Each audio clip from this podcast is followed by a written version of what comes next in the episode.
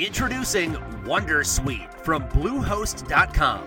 Website creation is hard, but now with Bluehost, you can answer a few simple questions about your business and get a unique WordPress website or store right away.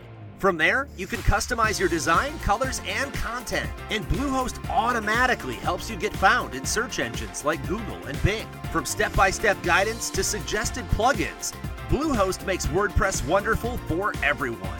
Go to bluehost.com slash wondersuite. Welcome to Beyond the Crucible. I'm Warwick Fairfax, the founder of Beyond the Crucible.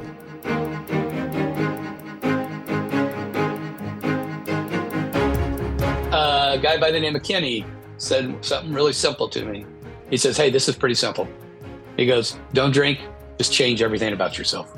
And it's interesting, a lot of people get offended by that statement. But you know what? I think back to all those things I had done and all the people I had hurt. I, uh, I never tried to stop drinking. I tried to stop stealing. I tried to stop lying. I stopped, tried to stop doing the things that I knew I morally shouldn't do. And he said, don't, just don't drink and change everything about yourself. And I kind of pushed all my chips in right there and go, yeah, I want what these people have.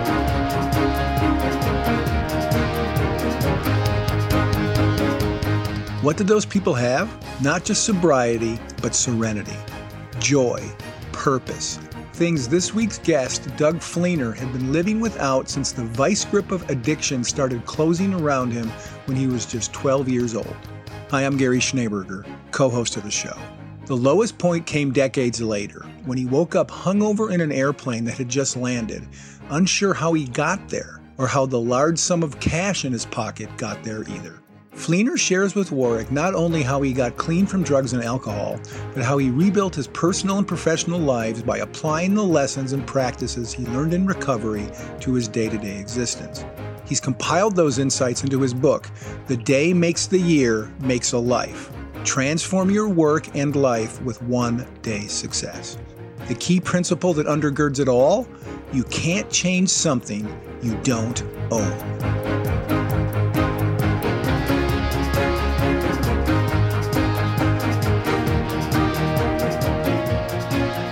Well, Doug, thanks again for being here. Really appreciate it. And I love just the thought about your book, The Day Makes the Year, Makes a Life. Transform your work and life with one day success. Just the concept that each day is what we need to focus on, not yesterday, not tomorrow. That is, uh, there's some profound simplicity. Often the, the best wisdom has a profound but yet clear message. But before we get into that and really the crucible that changed the course of your life, tell us a bit about yourself, Doug, growing up. And you're clearly, you know, a, a driven business guy, growth minded. Were there some elements of your backstory that, you know, made it clear a young Doug was always going to be somebody that was uh, driven and strive for success and achievement? So tell us a bit about some of the, the backstory of a young Doug growing up. Oh, I wish that had been the truth. well, thank you for having me. And uh, yeah, I get invited to different podcasts, and I was like, "This is the one I know I qualify for, and we'll have a great conversation." So I grew up in the Midwest. I'm the youngest of three boys.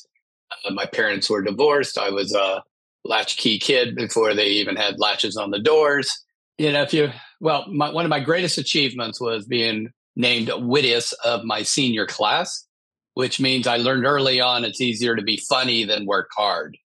I probably would have also been nominated for least likely to succeed.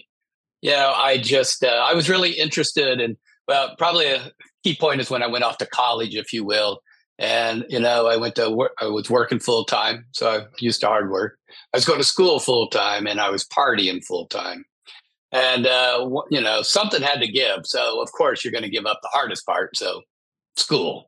And uh, so, you know, I, I came from kind of a world, it was a little interesting. I lived almost in two worlds. My parents were divorced, and one was in a, a lower middle class, and the upper, the other was in an upper middle class. And so I kind of bounced and got exposed to different parts of, uh, of growing up and, and having money and not having money and what have you.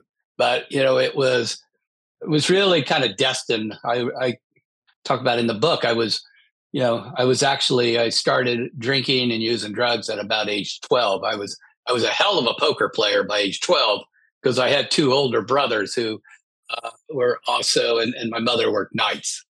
So, you know, it was it was really is this point that just said, you know, I, I had a real interest in something, but it was an interest in kind of just getting lost, if you will, uh, in uh, alcohol and drugs. I ended up quitting at just about everything I ever did when things got hard, I found the easiest was to just leave. And so again, quit school, quit relationships. And so, you know, this is probably the one thing I've stuck with in my entire life, and that's living a day at a time. Wow. So, Doug, I mean, obviously, we've had people on the podcast who've had uh, substance abuse, uh, alcoholism, drug addictions, and including me. I've been a guest on the show, and, and that's my experience as well. 26 years sober. 37. All right. Wow. Bravo. That is incredible. So, and you know, uh, you guys would understand better than me, but there's typically always reasons why. You know, it's it's the symptom, not the origin of of the issue. So for you, when you look back at your substance abuse challenges, as you look back years ago, what were some of the reasons why you turned to those instead of an escape mechanism? Honestly, I spent a lot of time in my first year in recovery trying to figure that out. And uh, I came to realize that I just didn't have an answer. I just, I like to go to that little point of leaving reality, but not going so far that I couldn't function. You know, but somewhere along the line, and this was the part is I grew up, my my my grandfather was a fire and brimstone preacher. I went to church Sunday, Sunday night, Wednesday night. But somehow I became morally, spiritually, and just physically bankrupt. And so I, you know, I, I eventually became a liar. I became a thief. I became all the things that I knew I shouldn't be. But, uh, you know, it was, I mean, was it because my parents were divorced? A lot of people have divorced parents and they don't turn to alcohol and drugs. Uh, but I think, you know, probably the best answer is I was just, I think I was predestined to do that. I think you know, when I put an alcohol into my body or I put any drugs into my body, uh, you know, there's a line that goes, you know, I have an allergy of the body and obsession of the mind. So let's kind of move forward a bit. From what I understand, um, despite some of the things that go, were going on, you um, were in retail management, you were involved in a family business. So talk about some of the elements in your career pre crucible moment. For you, there was a very clear crucible moment. So where were you in life leading up to that and, you know, business, family, and what have you? You know, it was kind of, I guess I could almost call it one of my early crucible moments, if you will. I, I had dropped out of college and I was working at a factory in the Midwest. It was a machine shop and we were eating lunch and we're sitting on some of these pails in a circle and uh, Frank and tells you about when it was. Frank was in love with uh, Loni Anderson on uh, WKRP, and that's all Frank could talk about. So that dates us, or at least dates me. And uh, uh, Frank was uh, sitting there, and he just kind of spoke out loud. He goes, "You know, I've been having the same sandwich in the same spot for 42 years, and my life flashed before my eyes." And thought, oh my God, I can't do this. And within, I think, a week, I quit my father had uh, moved to Florida and uh, he had opened up a marina. And so I moved to Florida in uh, the late 70s, early 80s. And uh, and this is how I got into the boat business. And this was the uh, cigarette running, cocaine smuggling of the 80s and the flash and the gold chains and uh, Miami Vice. Of, and I was in South Florida, exactly. Yeah. And Miami, Miami Vice. And uh, I went down there and I was just in heaven. Um, you know, I did have goals. My one of my biggest goals was I placed a bet once with a guy that I could not put on a pair of pants for a year. Now, I did wear shorts, but uh, you know that, that's the sort of kind of goals I had. And uh, so we had this marina, and uh, know, I was just calling. I was living my uh, Jimmy Buffett song, God rest his soul and uh, you know, I just loved uh, I loved that laid back and that boating and that sun lifestyle. Uh, but it then started then it started just get the best of me. my father sold the marina and we went into business and opened up a marine supply store. And so that's, I'd been in retail. I started in retail when I was 16 years old. And uh, so we opened up this store in, in uh, Jupiter, Florida. It was back when uh, Burt Reynolds Theater was really the, the big mm-hmm. draw mm-hmm. to uh, yep. Jupiter.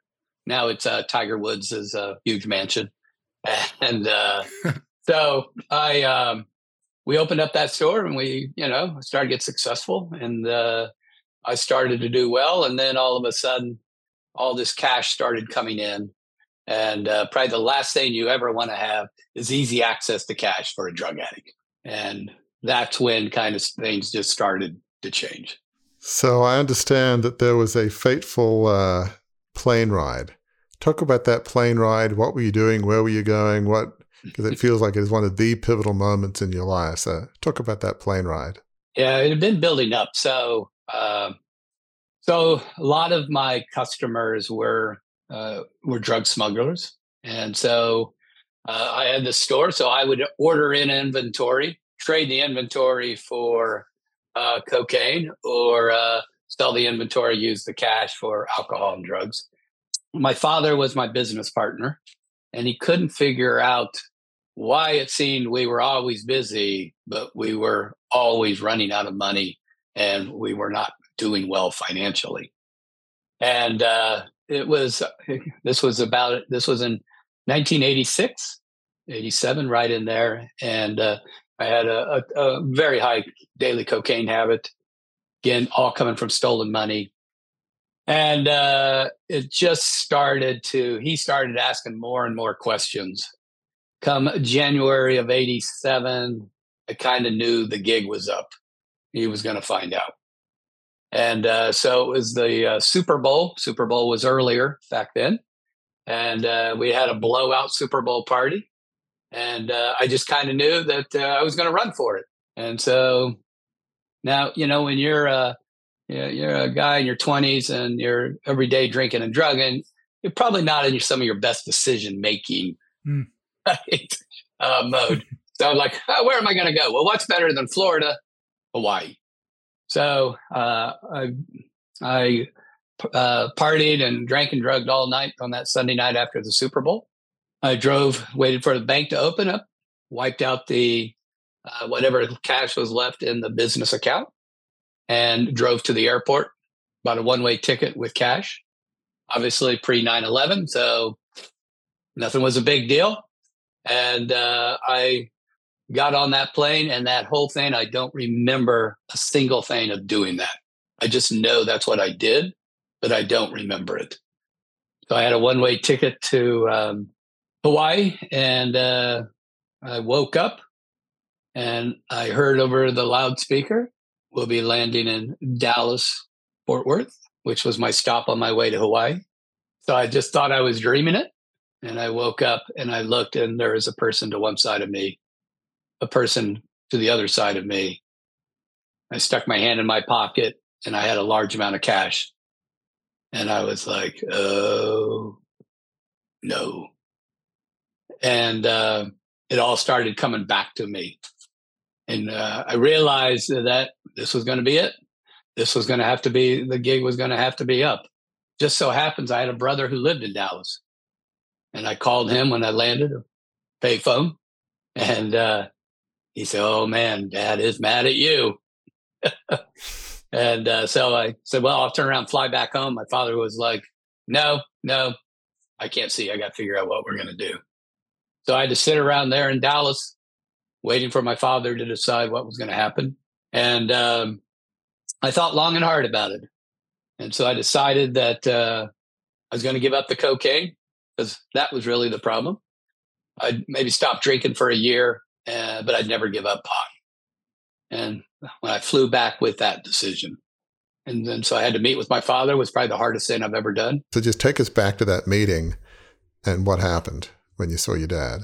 Yeah, I just uh, he he had said that he knew that I drank heavy, but he was kind of a partier too. It was kind of in our family. Uh, but obviously, he didn't know anything about the cocaine addiction.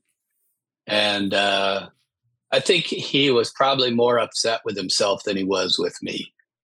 Hmm. That he was a smart businessman. He'd been quite successful in life. He had owned marina, motels. Uh, he was a head of a clothing store chain. He, he was, he, you know, but sometimes we're blind to the people who are closest to us.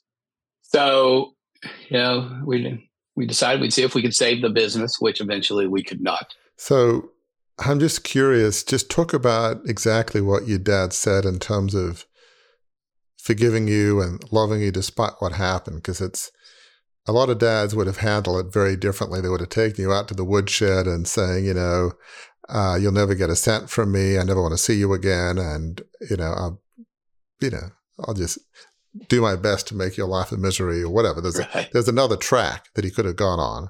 Many would, but talk about exactly what your dad said in terms of forgiveness and all that. Well, I think one of the things that uh, you know this uh, this whole approach of living a day at a time and an key element in the book. You know, I learned it in recovery, but he probably showed that to me from the very beginning by never really kind of looking back and just what are we going to do about it? You know, I I don't, you know, I don't ever remember him saying, "Hey, I forgive you." but his actions were so clear. Again, as I as I started to change my life, he became, you know, my my biggest fan. You know, I did not have enough self worth to do it for me, but I had mm. enough to do it for him. And you know, how could I not follow through on my commitments if he showed me that love and trust and support? And, and the good news is that through the years, as I was had different success, you know, I would send him money. And I continued to send him money till uh, his passing. And his uh, uh, his wife is still alive today. And I just had lunch with her. She was up here in Boston two weeks ago, and uh, and also gave her some money to uh, for her trip. And it, you know, but it it wasn't about giving the money back. It was about owning with actions what I had done. Wow, I mean that is powerful. Um, but that is a graphic sign of taking responsibility and eh, maybe in some ways just a sense of love and respect for your dad and family and probably a mix of things um, that is powerful. So, so you go to a 12 step program. So tell us a bit about the arc of the journey of recovery, just in terms of your spirit, emotionally, business, psychologically. It's probably recovery has that you would know more than me has a, you know, there's a lot of, um, sides to that uh, that concept of recovery. So talk about what were those steps that you used to bounce back to you know where you are today. I remember the first time I walked into a meeting. It was the first day, and it was interesting because it was actually at an old Coast Guard station on the Intercoastal. It was an 11 o'clock in the morning. It was a beautiful Sunday. Boats were going back. It was sunny. And uh, I was watching the boats go back and forth in the Intercoastal. And uh, there, there's a Kenny Chesney song that goes, uh, "There goes my life," and you know, and I just sat there thinking, "There goes my life." I'm just, I'm 20, 20 29 years old, and my life is over. I'd never done anything without alcohol and drugs. Yeah. As a matter of fact, one of the first things I did was sell my boat because I knew you couldn't own a boat and not drink. It just would have been impossible, uh, which I learned I, I actually could have. But you know, I went to that first meeting on a Sunday, and it was just totally foreign, had no idea what these people were talking about, didn't want to be there. And then went to a meeting on Monday night. But the meeting that changed my life was on a Thursday night. It was this big, in this big, bright room in Tequesta, Florida. I walk in and the laughter is unbelievable. And the lights are so bright and these people are so happy. And then I look over and it's like, oh my God, it's two of my clients. It's two of my customers. Two old guys. And they walk up to me. One's on one side, one's on the other. And, and, and Fred goes, We've been waiting on you. And that's what he said. So clearly in my store, I lived there half the time. You know, I was just a mess and drinking all the time. But you know what that day gave me was real hope that you know I could be a you know I could be in my 20s my life wasn't over I could be happy. And uh, that was really important because I just never, you know, I'd been, you know, I mean, I only drank and drug 16 years because I started at such an early age. So it was then that, you know, I started like, okay, I can do this. But then I would announce, I'm going to, you know, not drink for a year, but I'm going to keep smoking pot. And, uh, but I'm giving up the cocaine because that was the real problem.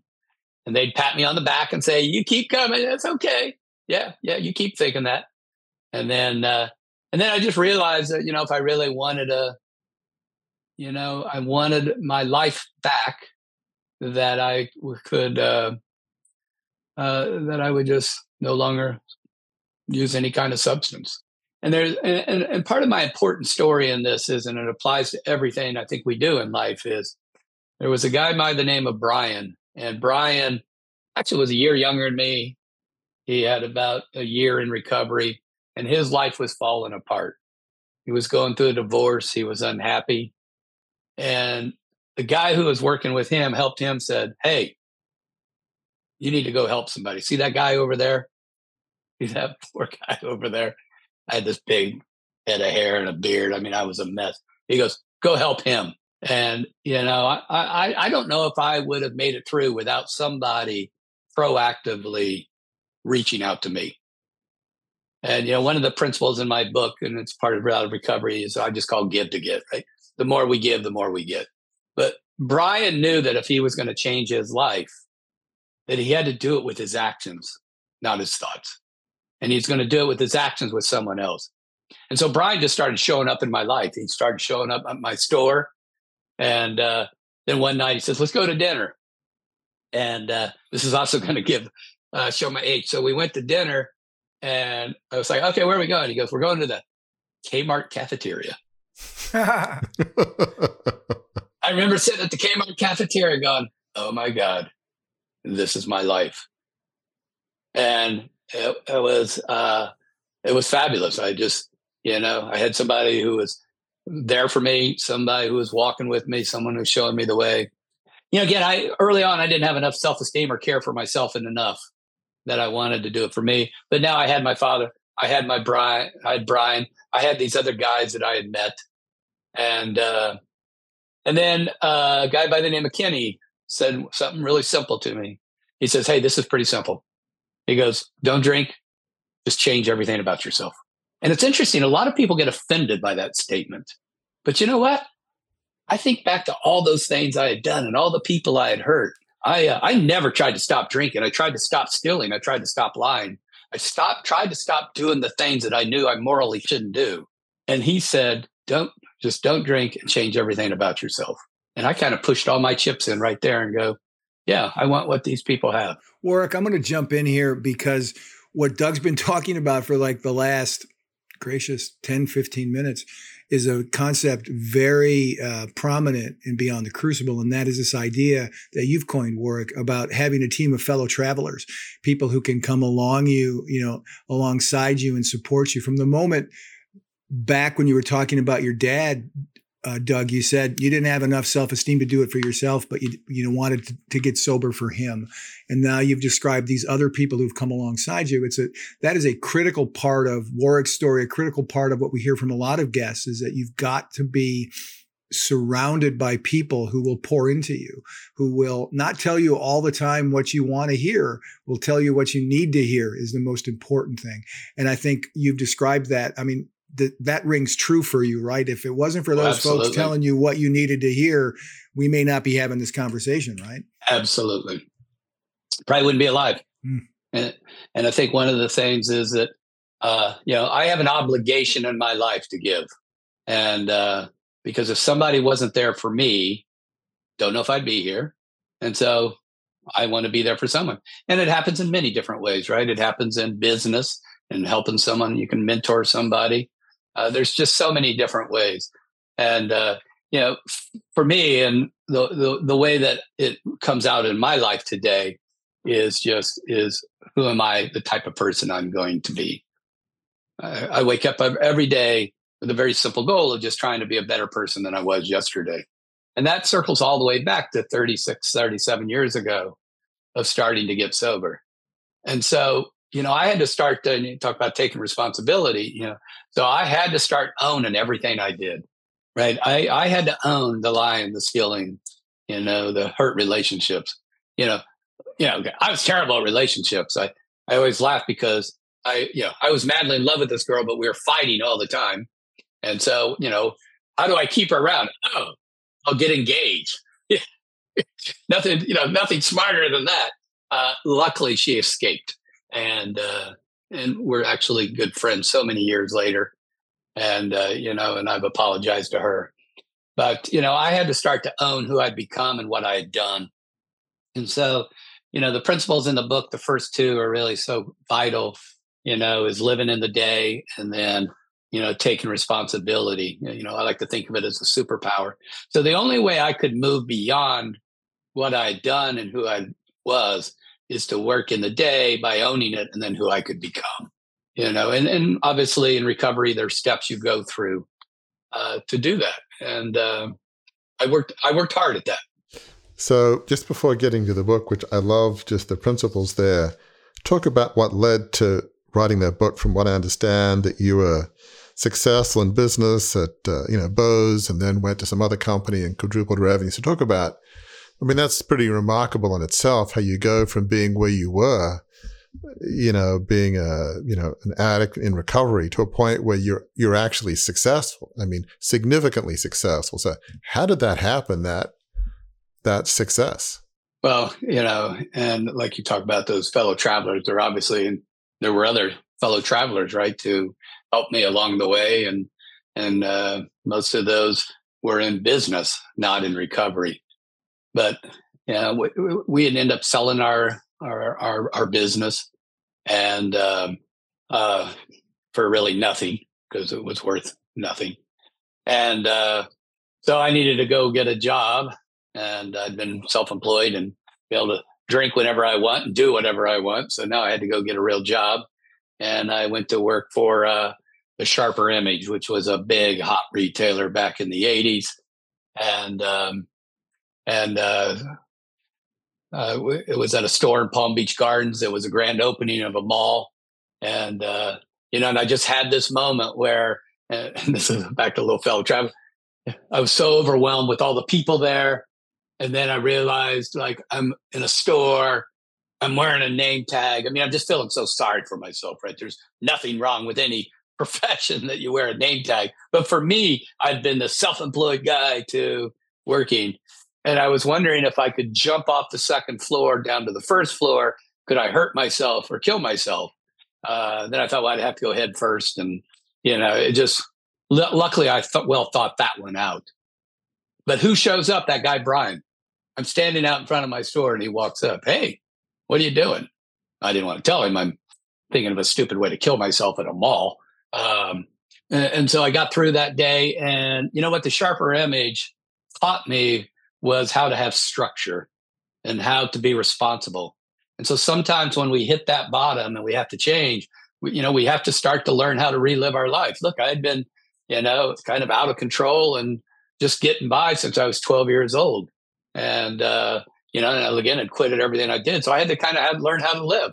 And so that job started to give me structure. And one of the things I loved about Sharper Images, they had these high expectations. And a lot of people thought they weren't obtainable, but I loved reaching for them. And it was something that really taught me. But then I realized that if I was going to get ahead in this company, I had to leave Florida. And it wasn't probably all bad because I had to drive past uh, a lot of places that I used to go and see the people that were still doing the same things I did.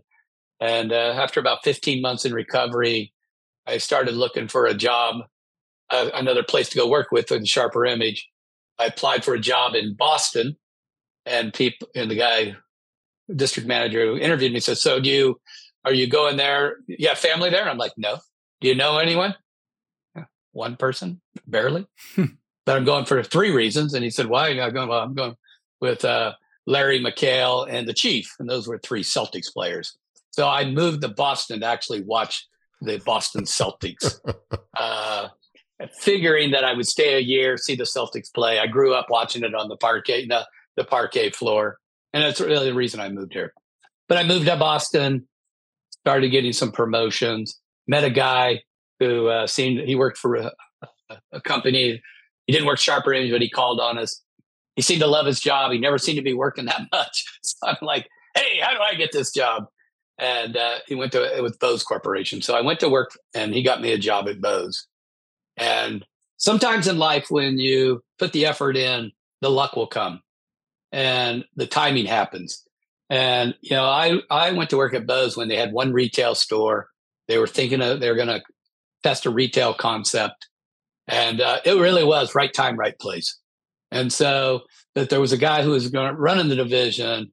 His name's David Wood, and uh, he gave me a shot. And you know, again, I was college dropout. You know, didn't have a great resume, if you will, but he knew that. I think he he really saw two things in me. One is he saw that I was a very hard worker, and two is I was extremely hard at learning. And every that's what he had taught me is excuse me that I'm constantly needing to learn today to be better tomorrow. It's really where I really became somewhat learning driven.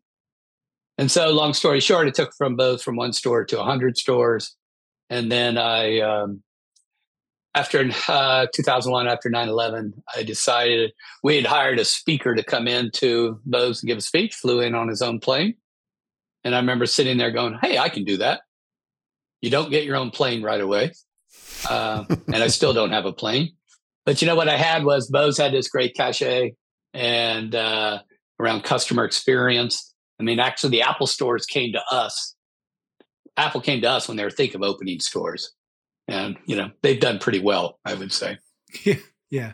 And uh, so, uh, so uh, then I just changed careers at that point and went into speaking consulting. Did travel the world. Uh, did a couple of weeks down in Australia, down at the Australian college bookstores. Had a still in touch with a lot of good people down there.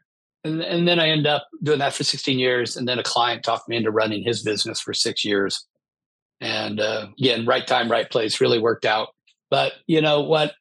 Uh, then after six years, I decided I'd step back, do this one more time, and really, but I kind of wasn't sure what I wanted to do, and I hired a guy by the name uh, Mark Levy, Levy, and he had he had worked with some other people to say, let's find let's find what really makes you unique. And I'd come up with all these ideas, and they were all pretty generic. And he was the one who came to me and said, "Look, and and he knew a lot about recovery. He wasn't in recovery, but he says, "You're the guy. Look, it's your path is what has shaped you in business. You need to just share that, and you need to share that with people in business. You need to share that outside." And so, it really just clicked for me that I could take these principles that saved my life that I've been applying in business successfully, but hadn't necessarily put you know names to them and what have you and uh, it just became very clear. And I sat down and I, I wrote the book in 62 days, uh, and only and it was fast and easy because you know I was right from the heart, and and what I'd already done. That's how the book got written. Wow, let's talk a bit about the book because one of the things I love about what you just said is some people write books saying. Uh, you know, clients or people I've studied, and based on you know 100 best well, best practices of the 100 top leaders, here are the key principles. There's nothing wrong with that. A lot of people have written great books. But this is a different book. This is, these are the six principles that changed my life. These are the principles that I lived that helped me get from where I was at the, the lowest of lows at the bottom of the pit to where I am now.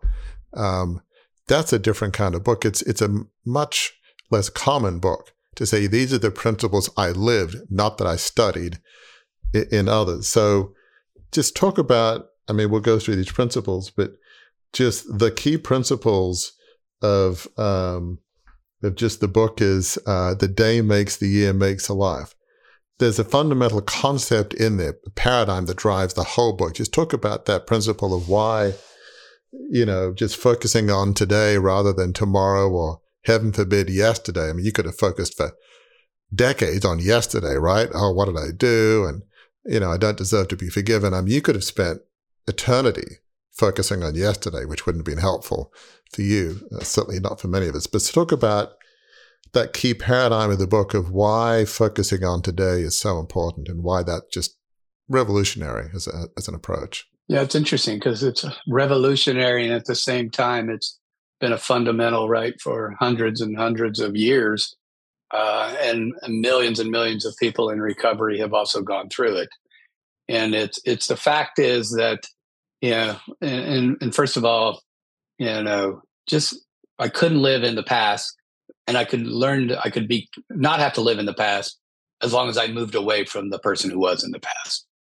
And so, you know, regret uh, regret is a difficult thing to live with, and the only way I know to not have regret is to take right actions. And so it starts with being in the moment.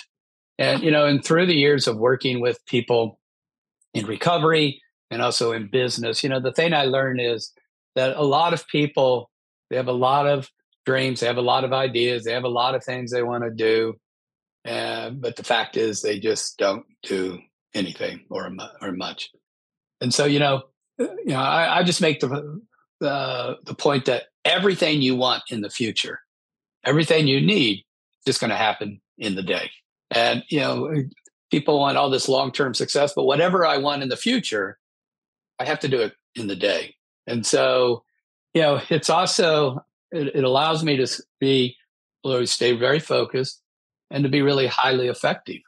And and I can do that because I'm not worried about too much, you know, I'm not thinking about what happened and I'm not too far focused. I know what I where I want to go. I know my destination, but it's what I do today that gets me. You know, if I'm going to go on a trip, if I want to go somewhere, right? I, I have to leave the house. I have to do something. I have to go somewhere. And so, you know, I just learned in recovery and then I lived my life uh, since then is that it's all about today. You know, there's one thing you mentioned in your book that I think is really important for listeners to understand about, from what I understand, your, your concept of success. You say success is not just about a career or owning your own business. Success is being a good parent, spouse, partner, friend, and person. I believe success is displaying love, patience, tolerance, and serenity. I mean, that's, I think, important. I mean, I'm not at all against business success, but certainly from my perspective, you never want your business or your money to own you. You know, you want to own it. And, you know, your identity is not just about being successful in business. I mean, it should be more about your character, your family, how you want to help people, something a bit broad. If you're a person of faith, that's obviously one paradigm. But I think it's important just to talk a bit about you're looking, you're defining success about more than just career. You're not against being successful in career or business, but you're saying your definition of success is broader than that. And that's important for people to understand. So just tell us a bit about your perspective on that. Yeah, actually, in the book, I talk about, and just in brief, you know, I talk about the five different kinds of success. And so most of the time, when we think of success, right, we go to financial success. You know, it, it's interesting because a lot of people who think they have financial success uh, you know they're they're leveraged out right? They look good. They got the big house. They got the cards and all that. And uh, the credit cards are maxed and the stress is there. And uh, you know financial success is about just able to uh, earn in, a, in, in, in an amount of money for security. And, and, and grant there's a lot of people who struggle to do that and we recognize that. But you know there are so many others and it's you know it's about having personal success. It's about having social success, emotional success, you know, and, also just in social success. Did I already say that one? Yeah. So it's about understanding that yeah, our day isn't, I'm not professional Doug and, and personal Doug, right? Even in my profession, I'm a dad. I'm a, I'm, I'm a partner. I'm, I'm this, I, I'm that. And, uh, and so I, I think when we try to compartmentalize our life, I think we really end up selling ourselves considerably short. You know, I the word I try to also use a lot about is you know is you know I, I help uh, majority of my work today focuses on helping business owners find both business and personal success, which to me is encapsulated by happiness. You know, at the end of the day, can I feel good about who I am? You know, and and, and I think we have this tendency that you know again, and, and if we think about on Amazon, right? I have business books and I have self help books. Uh, but in reality, they're very similar. So much of these principles apply to, to the same. So I think it's about making just sure that uh, that you're really just this kind of this whole person. So let's talk about these principles. Um, I mean, these are really fascinating. I mean, the first couple we were briefly talking about. Principle one, the day everything you want or need in the future is created in the day, everything. And then taking responsibility is superpower for personal and professional success. So talk about those two principles, just the day and taking responsibility. Yeah, well, you know, taking responsibility came out of uh, some early work in my recovery. And there's a concept called the spiritual axiom. And the spiritual axiom is that whenever there is anything wrong, it's within me. And when I was first taught that, I thought they were asking me, okay, so not only do I got to quit drinking and drugging, but now I got to be a doormat. Everything's my fault.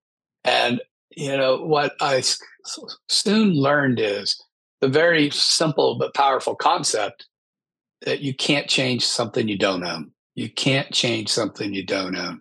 So, you know, Gary could say something that, you know, that I don't like, but I can I get to decide my reaction to it. If I don't get to decide my reaction, I give all my power. So now I know you're probably thinking about what you can say. Um, I will keep my own counsel on that. yeah, there you go. But to be able to just take responsibility for everything that happens, you know, somebody rear ends you. You get, yeah, you're a victim of the accident, but are you the victim are you going to continue to be the victim of now I got to do without a car, got to do without this? Or you just take responsibility, call the insurance company right away and just do all the things. And, and, and I call it a superpower because it's something that most people don't do. They don't take responsibility. They might take responsibility. You know, when you get caught stealing, yeah, yeah, you take responsibility. But when you, but you know, when you take responsibility for everything for your not only your actions but your reactions and and, and the way that you carry yourself and the things that you do. And, and you, you talk about you know being human. You know we say things that we probably shouldn't say. But if you take responsibility for it right away and work hard to not to do it then not only does that help the other person and help the relationship but life is so much easier when you own everything that's taken place and, and look, and people go through a lot of terrible things, very terrible things. And, and it's important to hear. I'm not saying that it's their fault, but they need to take responsibility for the moment and what they can do about it. So well said. Let's talk about the next two, uh, principle three and four. That's intentional actions create intentional results. Practice relentless simplicity. Talk about those two because those, those, are interesting concepts. Yeah, and those two really do uh, they go together. So let me go with first in practice and relentless simplicity. We know that we humans are extremely complicated people. And we can take about any situation and make it more complicated than it is. But when you constantly look to simplify and really look at just what are the core issues, that almost everything really almost always just comes down to one or two things. One or two things I can do differently, one or two situations that I need to focus on. Uh, but you know, the more variables we put into anything we're doing, uh, the harder it gets, less likely we're going to be succeed, the more time it takes. And so, I'm a big believer. You know, I, I worked in some companies that you know if if you know if your training didn't have a huge thump when you dropped it, it couldn't be a good training, right? That thump factor. And a book has to be 500 pages. And uh, you know instead you know the way if you you know there's brilliance in simplicity. And so it's it's somewhat kind of a real driving force for me. And it connects to that other one is is intentional actions. You know there's a difference between actions and intentional actions. And when i know what i want to achieve and, and i i look at priorities different than most people you know a lot of people use the word goals i look at priorities again I, I work with business owners and I, I run a a Facebook uh, group for business owners, and it's called the Highly Effective Business Owner. And the one thing I do is when I coach people is what are your priorities? And you know, and so most of the time priorities are an element of well of task. Well, this is a high priority task or this is a low priority task. But in the reality is is you know the priorities are the key things that are going to drive you towards those five successes. And so priorities for me, like my number one priority is uh, is one of my is recovery, spirituality, and then a second priority is revenue, and a third is membership growth, and another one is friends and family. And so when I understand what are the priorities that drive me to my success and happiness, then I can create intentional actions to get there. And you know, I I used to like a lot of people was just stuck in the task. You know, man, I could make a task list better than anyone. I, I jokingly told a friend of mine one day, I'm just going to start making a to don't list so I'm more successful because uh, I just you know I had more tasks than I can do. And instead, you know, today I, I you know, and, and I teach this is, you know, I think starting your day with a journaling or in thought of what you want to be that day and what you want to accomplish, not as a to do, but you know, I, I want to drive my revenue forward. And yeah, you got to do a social media post. Well, that fits into there, or that fits into clients. But it's understanding. And so, intentional actions, when I know what I want to achieve, the results, then I know what I need to do. And so, at the end of the day, have I done those things? Let's talk about those last two principles. Improve three things daily. And we talked a little bit about, about this earlier give to get.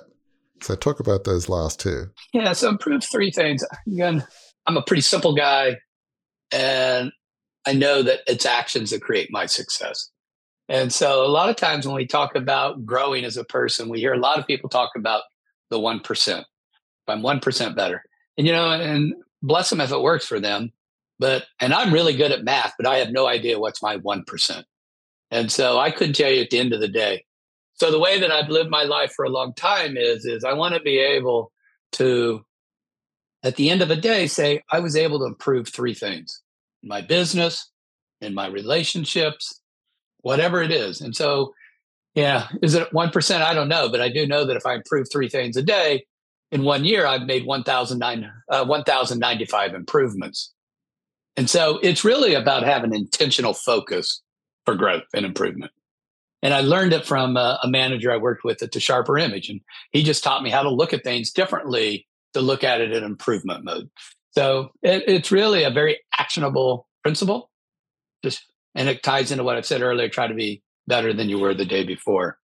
And then the last one is really important to me is give to get. You know, the more you help others, the more you that you give. It, it's about that. I know that when I get out of my myself, I can be pretty self-absorbed if I'm not careful, and uh, I can be pretty selfish.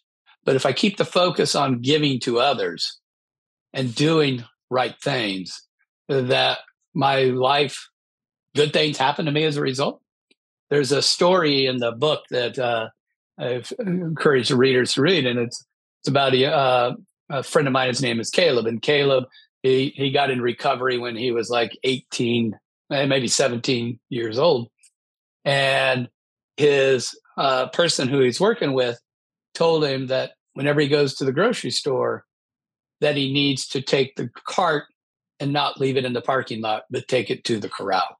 And uh, he goes, "What? You know, what's that got to do with me not using drugs?"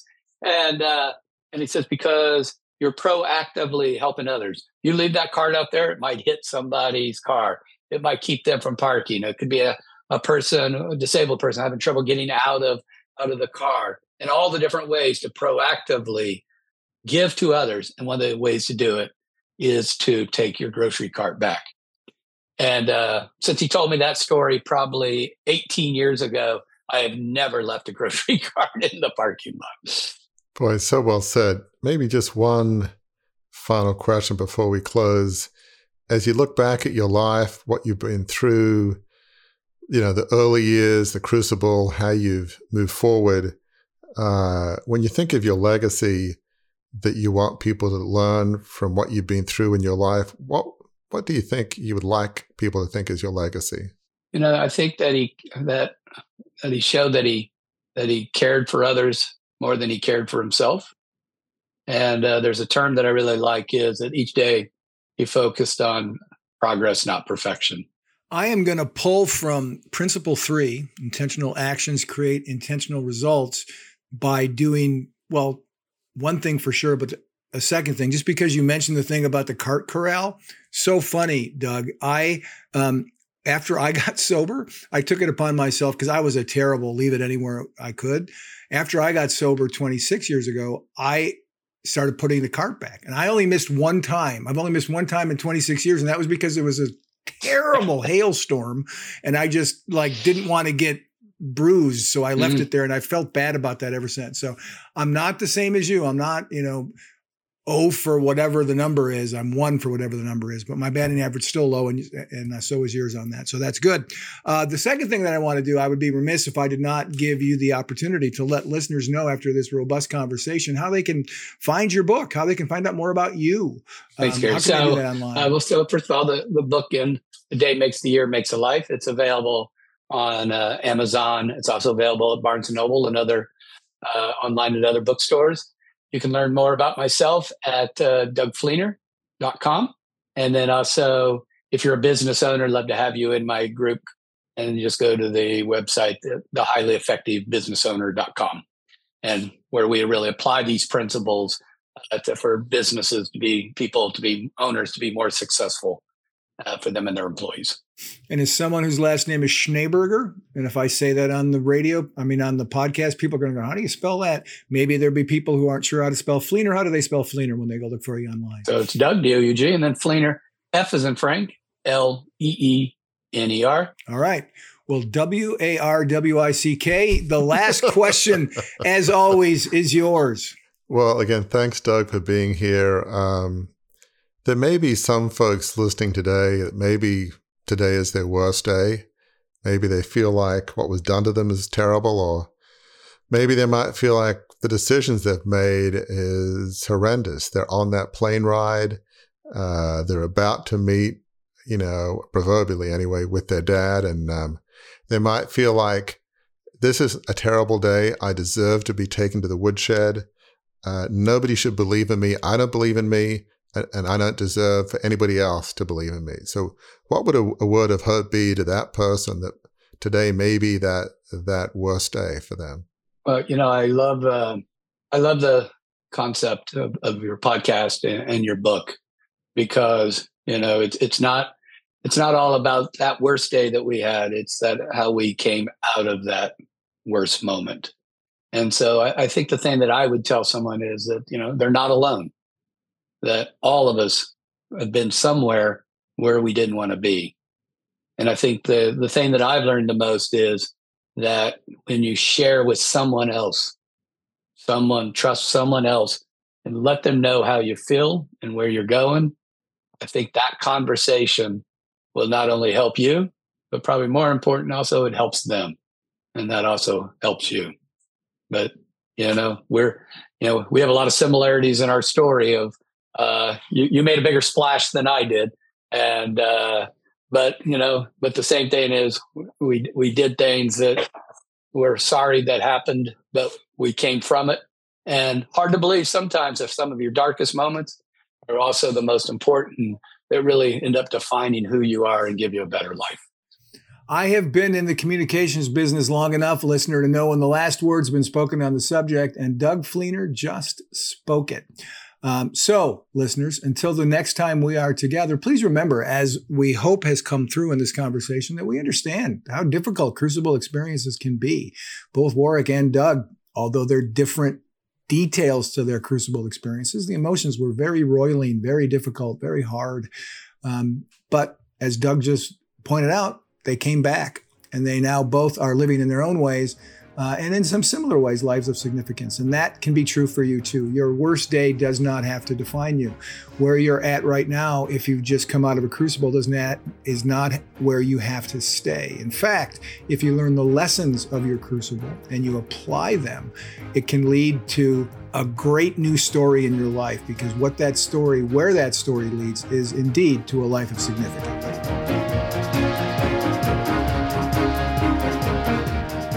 Enjoyed this episode, learned something from it, we invite you to engage more deeply with those of us at Beyond the Crucible. Visit our website, beyondthecrucible.com, to explore a plethora of offerings to help you transform what's been broken into breakthrough. A great place to start? Our free online assessment which will help you pinpoint where you are on your journey beyond your crucible and to chart a course forward. See you next week.